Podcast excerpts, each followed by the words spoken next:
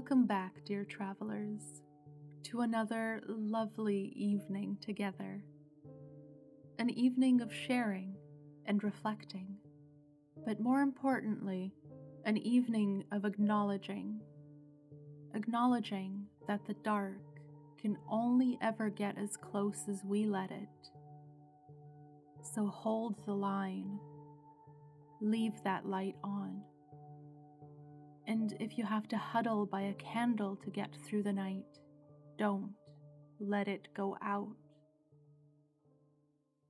The dark has, admittedly, never been my friend. For as long as I can remember, I've been terrified of it, to the point where I would not get up to use the bathroom at night because I was certain that a monster would get me. I would always beat myself up about this fear. I still do. But every time I'm reminded of the night I dared to rise above my fear. I was at my great grandparents' farm. They used to live in the mountains, had a very cute cottage sort of farmhouse. Downhill was the flower farm Uphill was a large fence and the regular assorted vegetable farm. Then on one side were the animals, our outhouse, and rolling forested hills. And the other side was a bit of a stretch and the home of a relative. I had woken up in the middle of the night needing to use the bathroom, and I certainly wasn't going to go out by myself. We were living in a genuine forest on a mountain. We had bears and wolves on bad days, and foxes stealing our chickens every night. And when it came to walking out the front door into the pitch black, well, there was safety in numbers. I nudged my aunt, who was asleep beside me, and asked her to come outside with me. She grabbed the oil lamp, as there was no electricity up there, and we stepped outside. We had been walking towards the outhouse when suddenly she grabbed my sleeve. You can't go back there, she said. I was tired and I didn't care.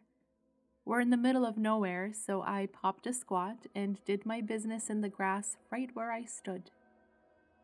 My aunt was in front of me and I noticed she was holding out the oil lamp.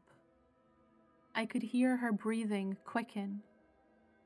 I could hear the short, shallow gasps of terror. She wasn't moving. Coco? I say as I stand up and turn to look at what she was looking at. In my folklore, we have a creature called Vurkolak we're raised on our folklore. So when I looked at what my aunt was looking at, oh, I knew it was that. I knew it was a werewolf. I get so angry when I recall this memory because I felt embarrassed, somehow mocked. It was standing on its hind legs, taller than any man I'd ever seen, and had its arms over the fence. I could see its bright red eyes. I couldn't see much other than that. The shape of the head, the upturned ears on top, the canine snout. I could make out these shapes in the dark, but as I strained to see more of this creature, I realized that right beside it was another pair of red eyes. Another wolf leaning on the fence, watching. And I looked towards the outhouse, and along the fence I saw more red eyes. We were staring at each other, and it was a goddamn joke. They could have mauled us to death before we could blink. They could have ripped us to shreds and instead They were leaning up against the fence like it was a casual afternoon break, like they were missing their cappuccino and cigarette. We're going to go inside, slowly, said my aunt without looking away from them. I slowly sidestepped to match her pace. We had to cross the whole front lawn to get back to the door, and the slower we moved, the more they. The best word I have is leer, but it's so strange to associate that with a wolf. But as we backed up, I could see some jaws slowly slack open to reveal white, sharp teeth. It felt like these creatures were leaning further and further over the fence. Not quite climbing, but pushing its limits just to hold the terror they had over us. Once we bolted inside, we made sure the door was locked. The windows were locked. We drew the curtains, but we could still see the red eyes glowing in the distance. They never did step foot on our property. Any time I mentioned what happened that night, I was faced with some ridicule from the family. And it went on for so many years that I got to the point of accepting it. Until recently, just a few months ago, in fact, I learned that my father also saw them. He never talked about it as he grew older, and I can't blame him. I've seen those creatures twice in the very short time that I spent at that farm, so I know that they're in our forests. And I know I didn't imagine any of it. And neither did you, dear travelers. The whispers in the night, the door creaking open, you are not imagining it. But I can help you. I can be your guide this evening let my voice be your sanctuary as we prepare to hear from Charles on this week's episode, The Pale One. Brace yourselves, dear travelers. Your descent into darkness begins now. My name is Charles, and I'm writing this because I feel like I'm losing my mind. I want it said out loud because I need it said out loud. I need to know whether I'm insane or I'm experiencing something. I'm seeing something. Or someone I don't know. It follows everywhere I go, but mostly it comes out at night. The best way I can describe it is that it's a tall shell of a person an impossibly slender thing with sagging pale skin, but no male or female features. The insanity, the kicker, is that I remember it. That's why I'm writing this. I remember the first time I've ever seen this thing, I was a kid. Hell, if I remember what age, but I know I was a kid the printed wallpaper and short beds kind of age. I was a very sickly kid. I got pneumonia twice in the same year. Awful nosebleeds, skin rashes. The goddamn sun would burn my skin. I didn't have a fun time as a kid. And the worst were the nightmares, which would compound an already difficult situation nightmares, lack of sleep, feel sick, don't sleep, feel even sicker, sleep, nightmares, repeat. These nightmares are where I first saw it. That's ridiculous. I don't mean to be self deprecating, but Jesus Christ, that's insane to say out loud. These nightmares always had the same pattern. I would find myself somewhere, Mind you, places I may not have ever gone to because I was so young, but I would find myself in a theater, or in the halls of a university, in underground tunnels, in strange homes. There was never any context to it. I can best describe it as I would wake up in this dream, and in this strange place knowing that I do not know it, and knowing that I am dreaming. It took me some time to figure it out, but once I did, I knew that in that moment of awareness, in that moment of me waking up in the dream, I was about to be hunted. It was time to run and hide. That's exactly what I did. I would run through whatever building I woke up in and I would hide. And when it passed me, I would get out and run again and hide again. This tall, skinny, saggy thing would hunt me.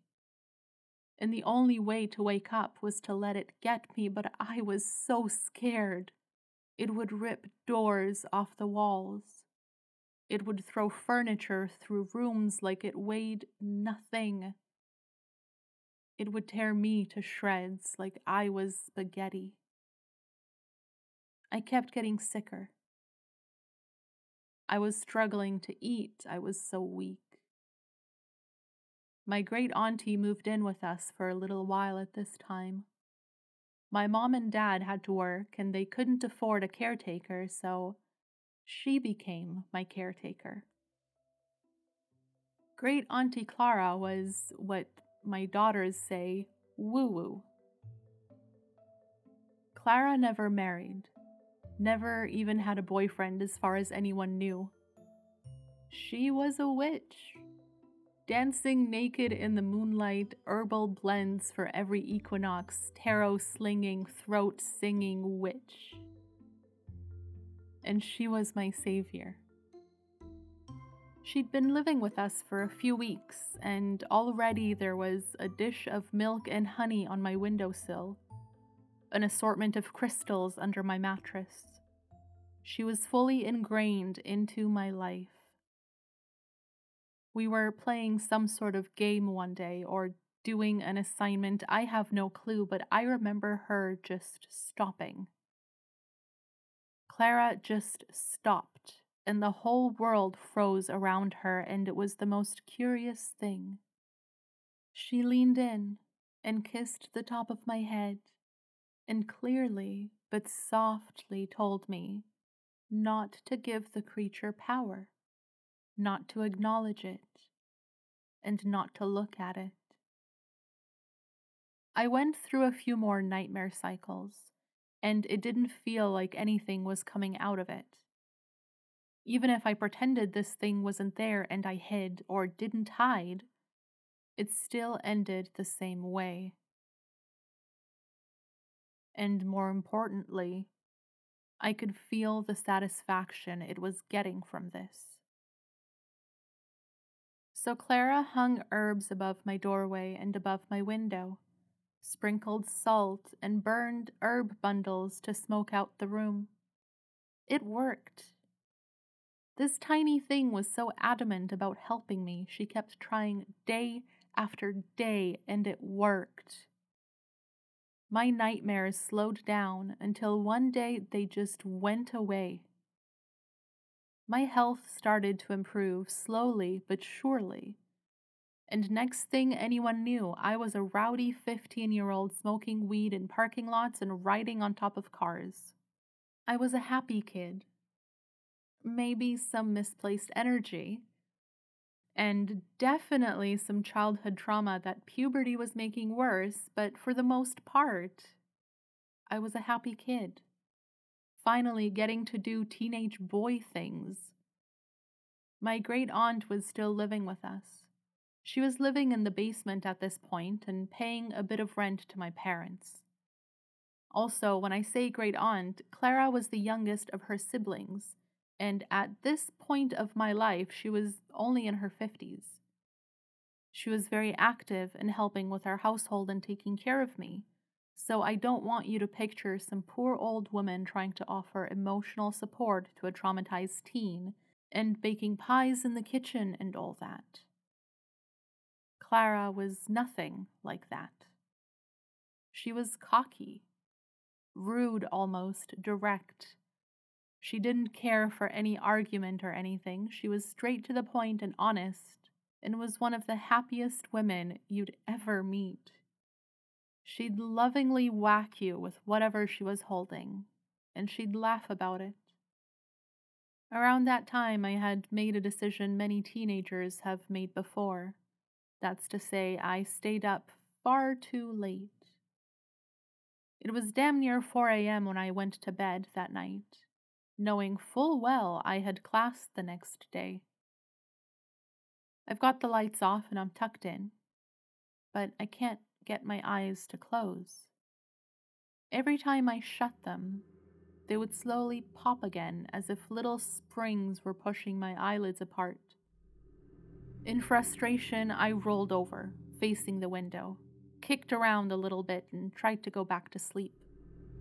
But as my eyes kept closing and opening, I eventually caught some movement in the distance. Outside my window, something was coming up. And when I watched the slim, saggy figure climb over the fence between us and the neighbors, I felt the breath catch in my throat. It was in no rush as it approached our house, but I wasn't going to sit and wait for it to walk up. I made my way downstairs, grabbed a knife from the kitchen, and stood in front of the back door, shaking I was going to kill it. I knew I was going to kill it, so why did I keep shaking? Why was I hesitating like this? I jumped a few times and slapped myself in the face as hard as I could before I finally whipped the door open and ran out onto my back porch with the knife pointed in front of me. There was nothing anywhere around me. The backyard was lit by our large porch light, and I couldn't see anything moving. Anything that should have been there. I was so confused. I felt cheated and toyed with. There was a part of me that very much wanted to call out to it, to challenge it. But the rest of me echoed Clara's words and I told myself I should be a good boy and get back inside. So I did. I put the knife against my leg and walked back into the house, making sure the door was locked tight. I walked over to the kitchen and put the knife away, then went back towards my room. As I did so, I noticed Clara's door was open up ahead. Her head was sticking out, eyes wide and fixed on me. What exactly do you think you're doing? She hissed at me as I made it to her door. I started to tell her I'd just been to the bathroom, but I saw the rage deepen on her face with each word, so I stopped. I seen it, I told her. She heaved a great big sigh and pushed my hair back. And you thought sword fighting it was a good idea? She said with a smirk before walking me up to my room. She pushed me into bed and fixed the blinds shut on the window, reminding me not to think about it, to not acknowledge it, and not to look at it. I was all right for the rest of the night woke up and struggled through a day of school on four hours of sleep and came home right away to start working on some project. I think I was building a model pyramid or something. My parents weren't back home from work yet, so it was just me and Clara in the house. I'm working away on my project when I hear, entirely unexpectedly, one of the water tap knobs in the bathroom started to turn squeaking into life. And then the water was rushing into the sink. This is a closet sort of bathroom. Toilet and sink, that's it. No room for anything else. Can barely even turn in it. I just about pissed myself the second I heard that sound. My tap didn't drip, and while sure a pipe could have burst somewhere, It didn't make sense that a busted line could turn one of the knobs slowly enough that it squeaks. I stood there completely frozen and realized I didn't have a lot of options. I could stand there forever. I could run out. Or I could go turn off the tap. I chose the latter. I went into the empty little bathroom, shut the water off, and went back to my project but I do remember opening my bedroom door wide open in case I needed to make a quick getaway. A few minutes later, the tap squeaks into life again. Very calmly, I called out, Clara? As I set down whatever I was working on and made my way into the hallway. But before I could make it out of my room, the door slammed shut in my face. No longer calmly, I called out, Clara, Clara, I need help. I tried to open it, but the door wouldn't budge.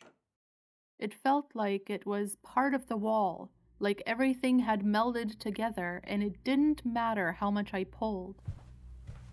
I heard footsteps coming up the hall, and I called out for Clara again. I'm here, I'm here, get away from the bloody door she shouted, and the wall reverberated with the sound of her body slamming into it. The second I felt even a smidge of hope, I heard the bathroom door open behind me. It wasn't a slow, steady open. It whipped and slammed into the wall, and then closed just as aggressively, only to then whip open again. There was a pause in Clara's efforts as she too heard the bathroom door slamming. And then instead of knocking her body into the door, she started kicking it down. I once again found myself frozen in fear. But not only that, I felt watched. I felt something staring into the nape of my neck. I felt every hair on my body stand on end, and I was starting to go into what I think was shock. I did the stupid brave boy thing and I turned to look behind me, and there it was. Tall, pale, and sagging. All except its face. There were no features there, just a round sheet of skin that looked as though it was stretched taut all the way around its head. Its eyes were massive. At least half that sheet of skin of a face were these black, bulbous eyes. No mouth. No hair, no ears, no nose, just eyes. I started sobbing uncontrollably. I knew I was done for until the bedroom door burst open. And Clara rushed around the front of me and wrapped me up in her arms. It was gone. It had just vanished into thin air as soon as Clara appeared. I saw it too, honey. I saw it too, Clara said and cried as I cried.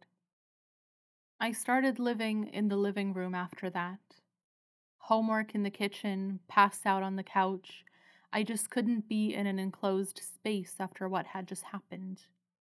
I had so many exits with the living room, so many routes of escape, and Clara's room was close. So if I ever got really scared, I knew she was nearby. After weeks of no peep out of place, I finally got the confidence to go back to my room. It took about a year of no sightings for me to just be myself again. And soon enough, I was graduating. It was time for me to leave the nest, and despite feeling quite sad to leave my family behind, I was excited for the college campus experience. I can proudly say that nothing happened in my time at college. There was no paranormal bullshit and I got to live a happy life with maybe a few too many mistakes because college.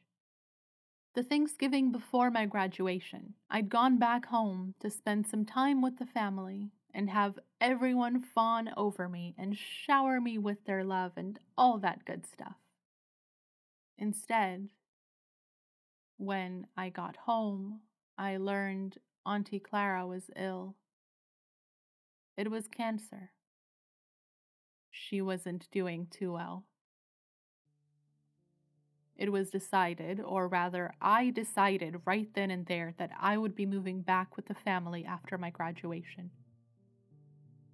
I would take care of Clara the same way she had taken care of me. I had time. I had so many years of my life left, and everything could wait while I helped her. By the time I returned in the summer, Clara had deteriorated.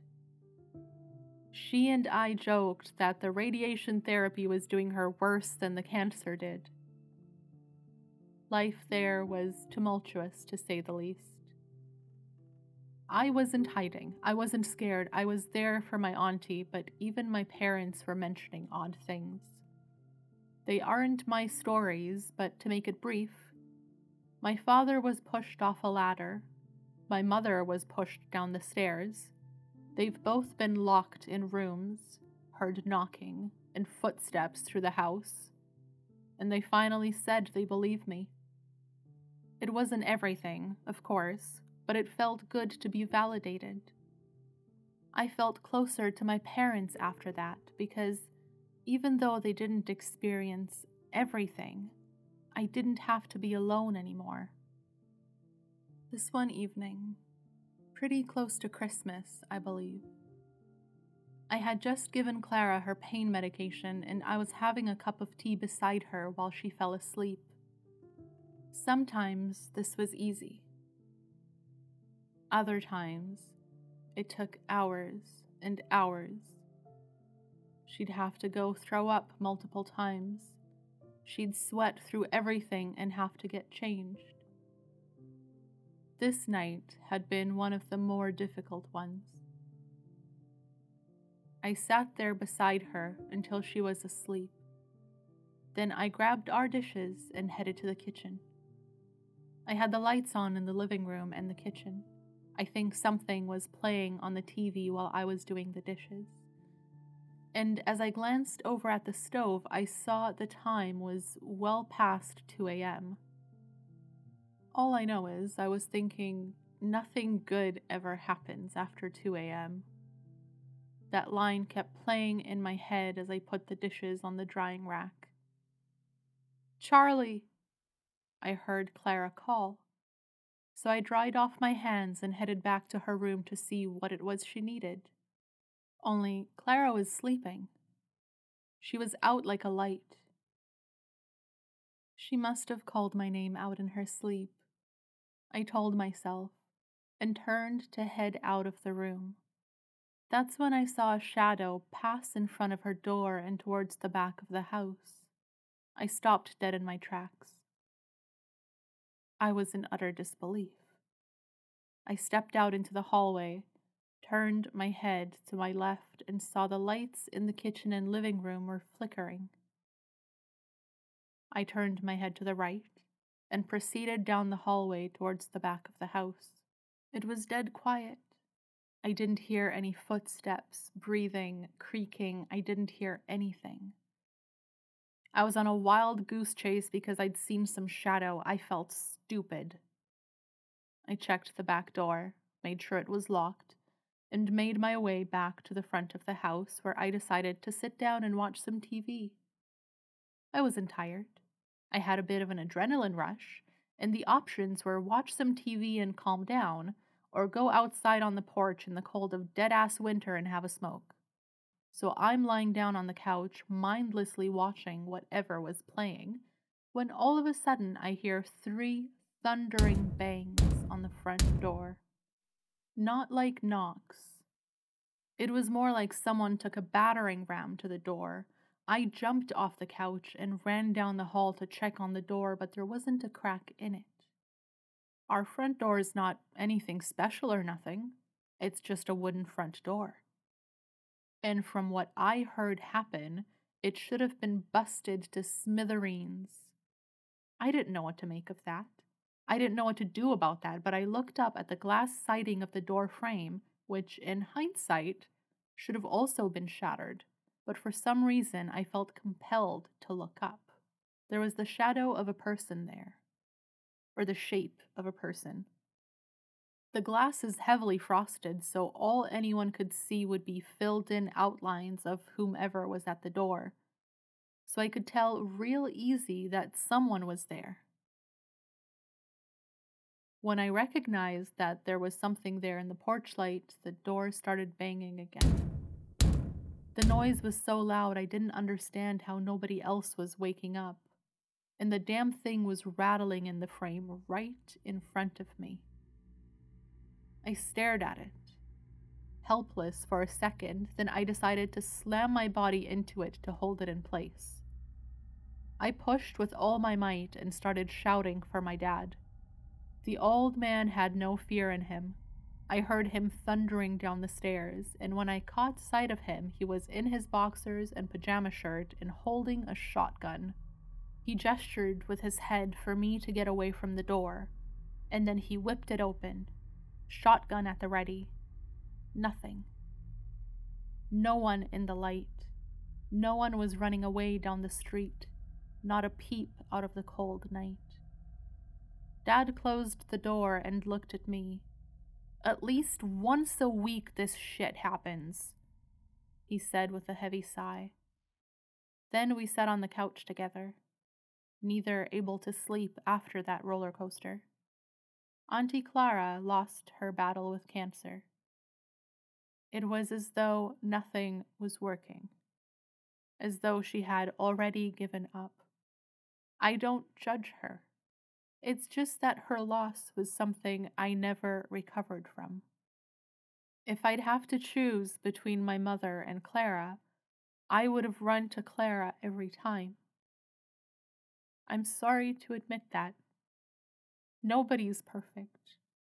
But Clara was there to pick up the pieces and make up for whatever anyone lacked. And that means a lot to a kid, to a scared kid, to a scared teenager. And she's gone. She's fucking gone. I went back to school, got my master's, got a job, met a girl, moved out, started a life. The years passed by, and I was so focused on my own life that I didn't really go back to see my family for a while.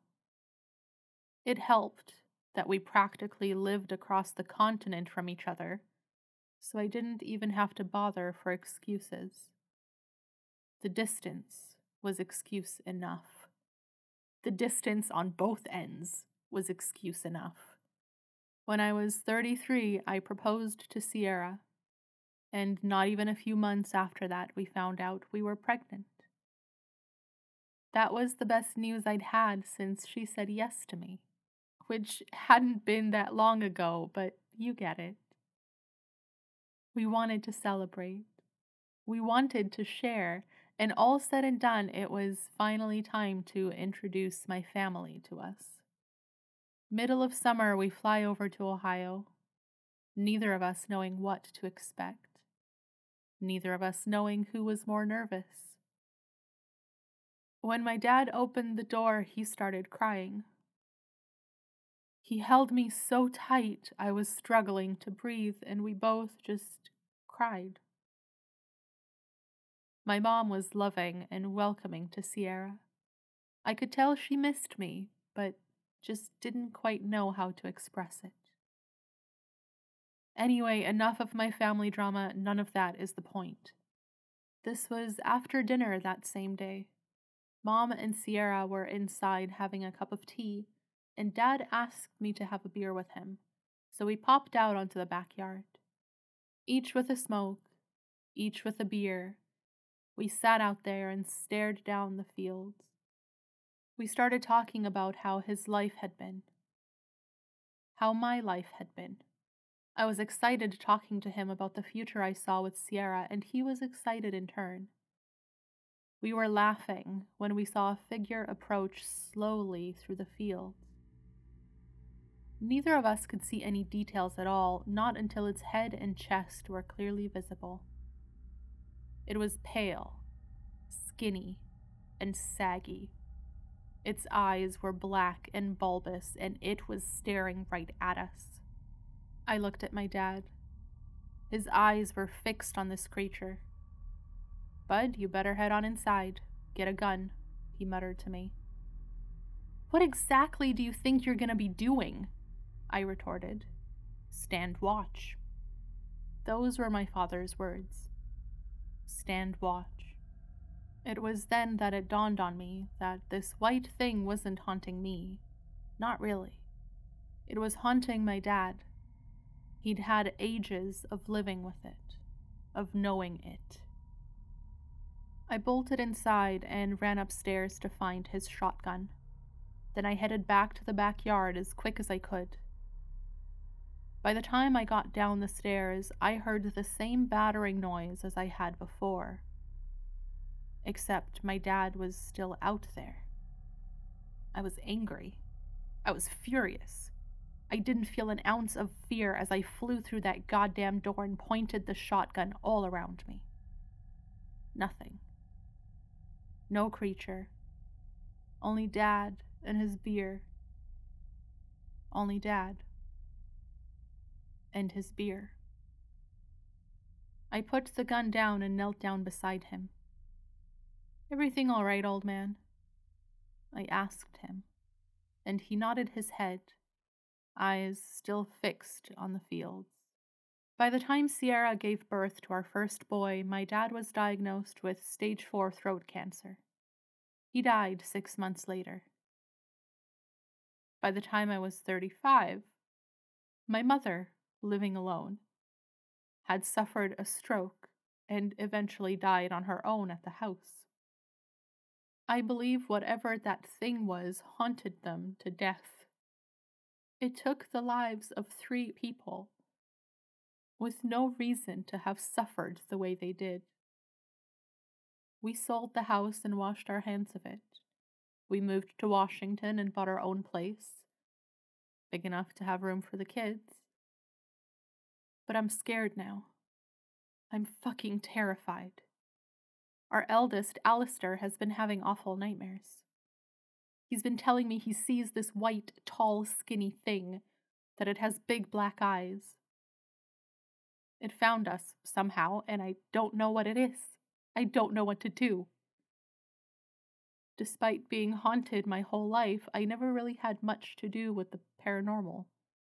I'm not as smart as some people out there, so please, if you're hearing my story, for the love of God, please help me.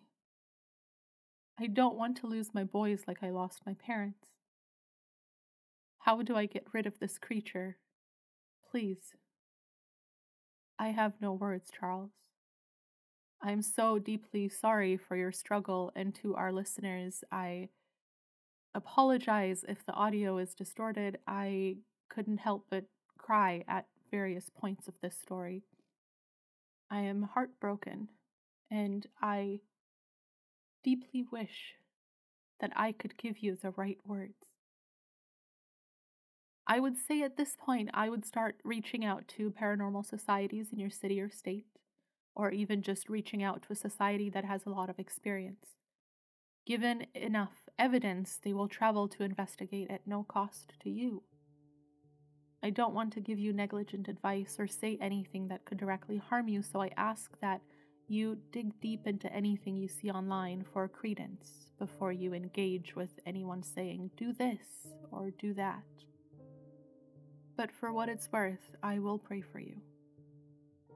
I wish you the best in your search, and I promise to share anything I hear with you.